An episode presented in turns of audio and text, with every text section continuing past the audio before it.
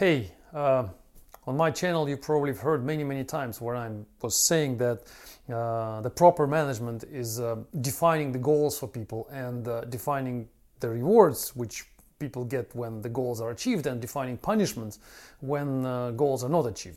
They could be different kinds of rewards and punishments, money, appreciation, points, whatever, but they have to be there. So people have to be interested in moving to these goals by themselves without the the push from the management without the extra motivation provided by the management like status meetings or the, these uh, scrum stand-ups and all of that. However the reality is different. So in real teams which uh, i work sometimes in and many people like you work in we don't have that. We don't have an ability to motivate people like this. We have just programmers we have in software teams we have just programmers working on a payroll which they get every month. So no matter happens they work they don't work they achieve the goals they don't achieve the goals they just stay in the company and uh, we cannot do anything with them. We cannot really motivate them anyhow and we cannot then punish them anyhow. And uh, when you try to uh, manage the team like this the team which consists of people who basically are absolutely out of your control, they just do whatever they want, more or less. Then uh, the question is how do you, you know, make them actually move towards the goals you give them. Let's say you're the project manager, you're the manager, you, you want to get some results from them. What I see very often is that when you get these people together in the room and then they ask them, what is the progress of our project? How are we doing? Where are we going? Then, and they start talking one by one, explaining you answering your question. So you expect the answer, where are we?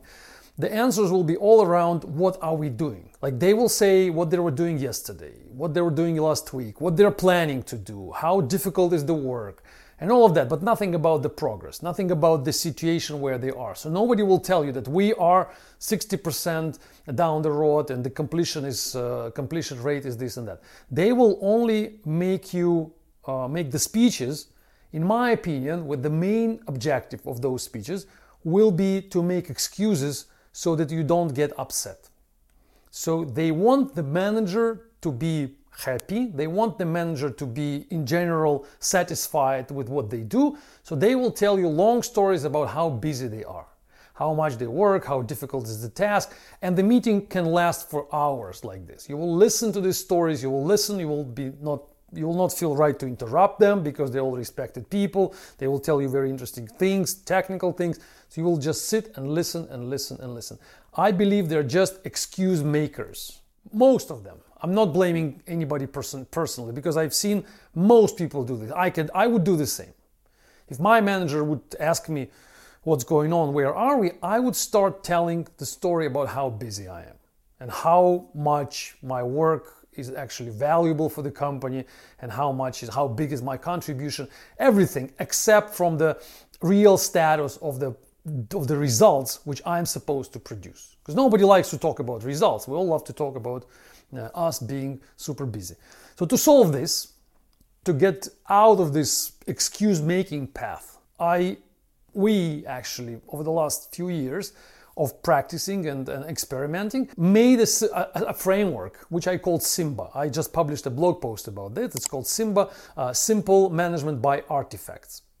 Management, you know, management by objectives. That's quite uh, old uh, term and call, quite old, old idea. But I'm suggesting uh, management by artifacts which basically involve four simple procedures, just four, which you can apply to any software team or maybe not even software team, and just uh, make people follow these procedures. And it seems to me, according to my experience, they will, from excuse makers, they will turn into results makers, results producers. So the first step is the plan.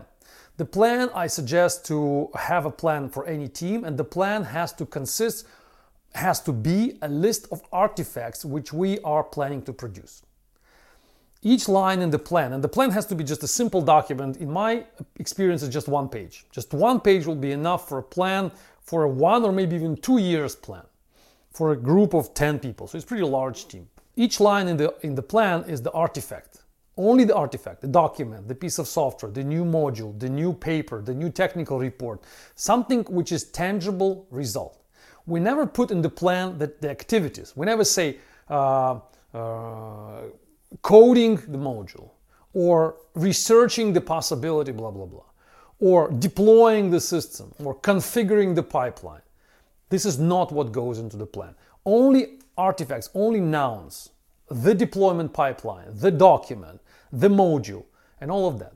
And for each artifact, we say who is responsible. We absolutely always need a responsible person. So we never say we are responsible for the artifact. That's, that's a complete false idea nothing will be delivered if we are responsible. So each artifact has to be one person responsible who is who of course can involve everybody else. Of course we all work together. Of course one person cannot make uh, a big technical report. So that person will involve others. That person will probably not be the main contributor to the document, not the main developer of the artifact.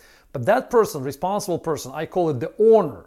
So the owner of this artifact has to uh, be uh, the one who we ask about what's going on. So this owner of the document always is responsible for completing, for delivering the artifact to the reviewer. So we have another person called reviewer who will accept the artifact by the certain date.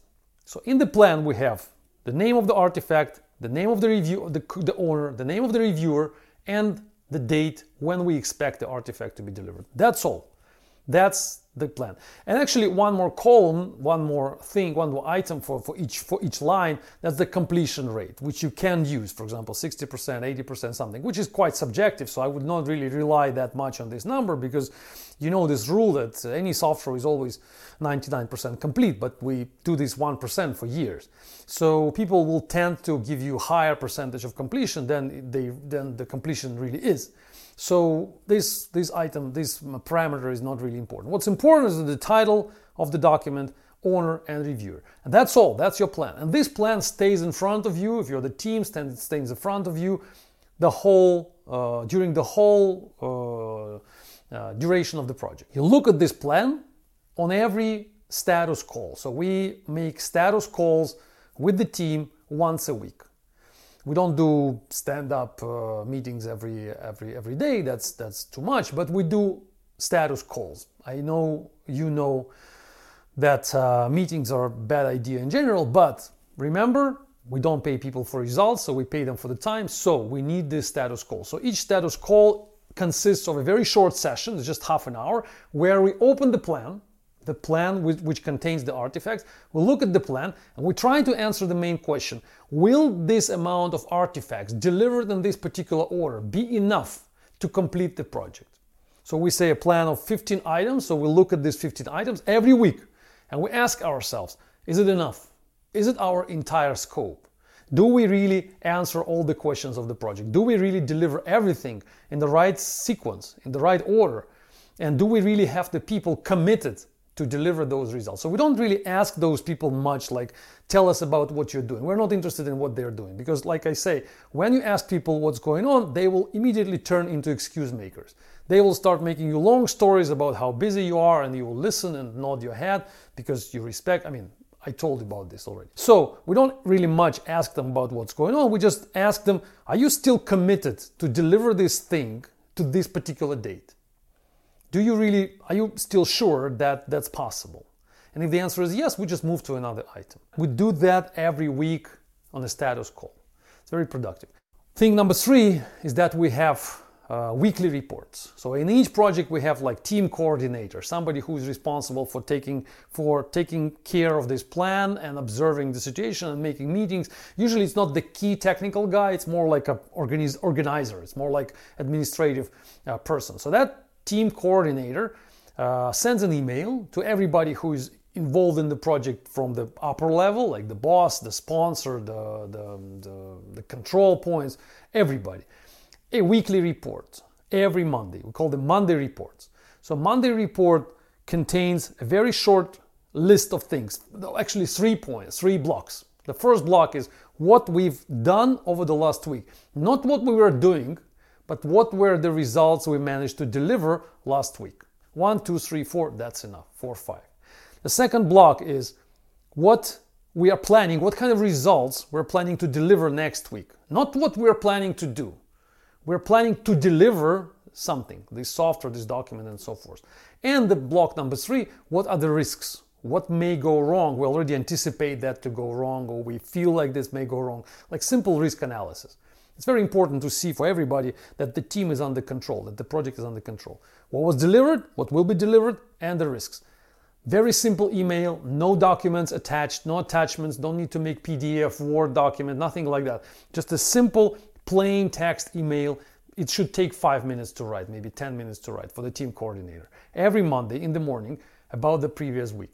That helps everybody to stay on track. And the final thing which we have, we have demo sessions. So we ask uh, the team coordinator uh, goes around the team and asks people what they're doing because each of them is working on some artifacts. This guy is doing a, a research, making the research paper. Another one is writing the code, making the new version of the product, and so on and so forth. So we ask them, do you want to make a presentation about your work? This is your moment of, of, of glory. This is where you can tell us how busy you are.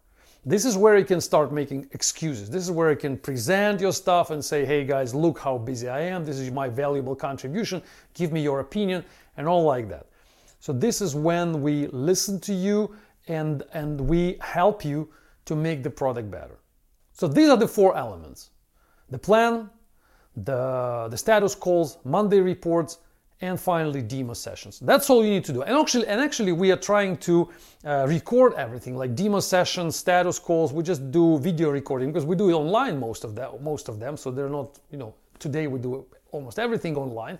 So we record those Zoom sessions and we post them. These recorded sessions we post them on our uh, unlisted YouTube channel.